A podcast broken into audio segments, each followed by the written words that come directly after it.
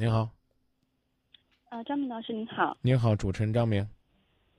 是这样子的，因为时间有限宝贵，然后我就长话短说。我的问题呢是，我想知道我这段婚姻，就是听一下您的意见，是该继续还是不要继续了？那如果说是不继续的话，抚养权的问题该怎么处理？如果说是要继续的话，那夫妻关系的矛盾和婆媳之间的矛盾是该怎么去协调和处理？事情的起因是这样子的。我是一个新手妈妈，然后现在刚生完小孩，差不多小半年。之前一直在娘家，然后包括坐月子，坐完月子之后的余下的一段时间就在娘家，因为娘家这边条件会好一些。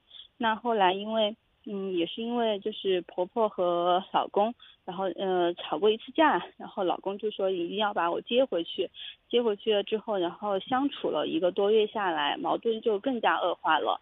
那主要矛盾的话就是其实之前怀孕的时候，其实跟婆婆相处的还是挺好的，跟老公也相处的还可以，他们都还是挺照顾我的。然后生了小孩之后回去，可能我还没有习惯被娘家就是这种照顾的很就是很全方位。回去了之后呢，然后婆婆就会说我就不怎么做家务啊，或带小孩带不好啊这样子的。就老念叨我之后，我不晓得是不是产后情绪会不好，还是说我这个人本来脾气会比较暴躁，那就有过两次不愉快的，然后跟婆婆两个聊天，我承认我态度不是很好，事后也跟她道了歉的，然后道了歉，但是婆婆好像没有接受我的道歉，她没有回我信息。这事儿也就过去了之后呢，因为我是觉得我老公不是很体贴人的那种，有的时候会因为这个事情也跟老公发生争执，然后但是一般的话是我先凶了他，然后他从来不会让步的，也是跟我就是硬碰硬的来的话，然后就上升到因为婆婆的妈妈也在，就是外婆也在。然后婆婆也在，他们三个人都在，然后就我们当时就是大家就说了，就矛盾全指向我，就说的是我脾气不好，然后又不怎么做家务，然后就说我要改，如果说是不改的话，然后我老公当时有一个情况是。因为之前老公跟婆婆两个发生了争执之后，其实老公一直没有去跟婆婆道歉，婆婆当时也跟我发过信息，也跟我诉过苦水，我也劝了老公，但是老公这个人包括跟我吵架他也很少跟我道歉，然后就没有去跟婆婆道歉，婆婆就一直跟我说她很后悔生这个孩子，就然后就我们大家聊着，然后婆婆就很委屈，就哭了，然后就说了她其实要不是想着他上有老，他都好几次想过要跳楼了，就说的这么严重，然后哭得特别委屈，然后老公就把这个责任就问题完全归咎于我，就觉得是我把婆婆惹到了。然后你觉得周围那些人说的，跟你老公抱怨的有没有道理？啊，您说有道理，对，我是做家务不是很多。那有道理。最终矛盾呢被激化的责任在谁？在我。哦，那你今天打电话是要跟我说有一个问题？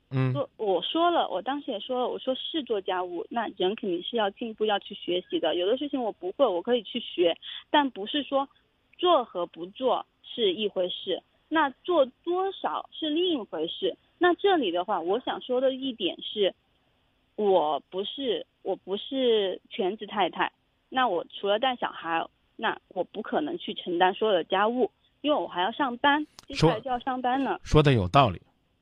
对，然后呢？可是话能这么说吗？话我比如说让你加班，我是你老板，你可不可以跟我说我今天没有收到加班的指令，我现在要回家去。因为我不是说24小时都卖给你了，我现在要回去带娃娃，我要回去做家务，我不加班。有没有道理？有道理。公司可能有规定上墙，加班必须提前3个小时通知到位，临时加班你又全拒绝，你拒不拒？你会不会这么强硬的拒？你刚才这副讲道理的嘴脸其实就叫不孝。为什么？家能讲理吗？能跟婆婆讲理吗？啊，婆婆的婆婆还在，还要跟这个老太太讲，一群人都看着你，你坐在那儿就跟现在此刻的张明一样，你觉得我是温暖的吗？那你可能你说张明，我也不觉得你是温暖的，我为什么要这么对你冷冰冰的？就是因为我希望你能够感觉到讲道理会是一个什么样的态度。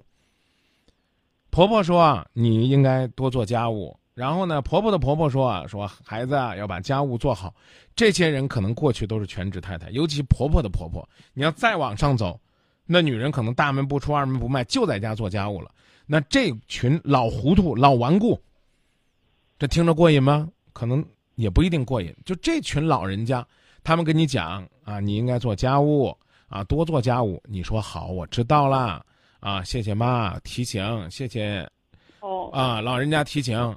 然后回来呢，你跟你丈夫说啊，你说我呢也得工作，而且我现在工作也不错，要不咱请个保姆吧，或者说要不然你帮我分担一些，说要不然的话我哪天要是做的又少了，你帮我给咱妈啊稍微的挡一挡啊，我也没别的，我这一生一世在你们家里边，你婆婆不能惹，婆婆的婆婆不能惹，我也就能欺负欺负你，然后呢请你啊，照顾照顾，同样也娇滴滴的我，我在家里边都是娇滴滴的，来这儿我已经很努力了啊，你帮帮我挡一挡，我再努力一点好不好？这是一种处理问题的方式和态度，你觉得哪种好啊？你这种肯定好啊。对呀，情商好高啊，张老师。我用得着你表扬我吗？我情商要差了，我还主持这节目，搞得你跟我搬一个金话筒一样。情商高才能够把日子过好，我自己不是在节目里边说空话。俺们家啊，2年前就是全国5好文明家庭，全国最美家庭。那不是说光在节目里边讲道理讲空话的，你知道好啊，然后呢你也说呀，张明老师你情商好高啊，我现在就问你，你是愿意回去重新思考思考张明老师的方式继续过日子，还是说干脆给这家干沉，我下个婚姻我再照张明这做，你选一个。不，有一个不是张老师，还有一个问题就是说，其实当时我也有说，我说我也愿意去做，但是我因为当时所有的矛盾都指向我，那我说那你不能光说我呀，我就说我老公也什么事情都不做，他哎说得好。对，真好，真好，不好啊！一个人单挑一家子，然后就觉得这样了不得了，啊！你可以放电话了，我讲东西你没有听进去。不是张老师，我听进去了，我知道你听进去，放电话回去思考自己是要跟这几个人彻底闹掰，还是说要准备过日子？如果要准备过日子的话，先去收服你老公。收服你老公的方式不是跟你老公叫过来讲道理，是你用你的爱去跟你老公讲。你说我准备跟你爹、跟你妈还有你婆婆投降的，啊，你琢磨琢磨，或者你帮我想一想，我怎么既有面子，啊，然后呢？我就是琢磨不出来，所以给你打了电话。那你会不会闭嘴？嗯，会。会不会不打断人家？会。我刚就在教你怎么跟你老公说。哦。你请说，张老师。你先告诉我日子还过不过了？你打电话来不就是问我过不过吗？你先告诉我你还过不过了？为了小孩肯定想过。别说为小孩，你直接说过不过。说啥为小孩啊？装模作样的，有志气带着孩子请走了。为啥小孩？别提小孩的事儿。过对不对？孩子这么大，他又不懂过不过的事儿。啊，婆婆也欺负你，婆婆的婆婆也欺负你，老公也欺负你，然后你一个人逗他们这个仨，还在一哭一闹，在家有什么意思？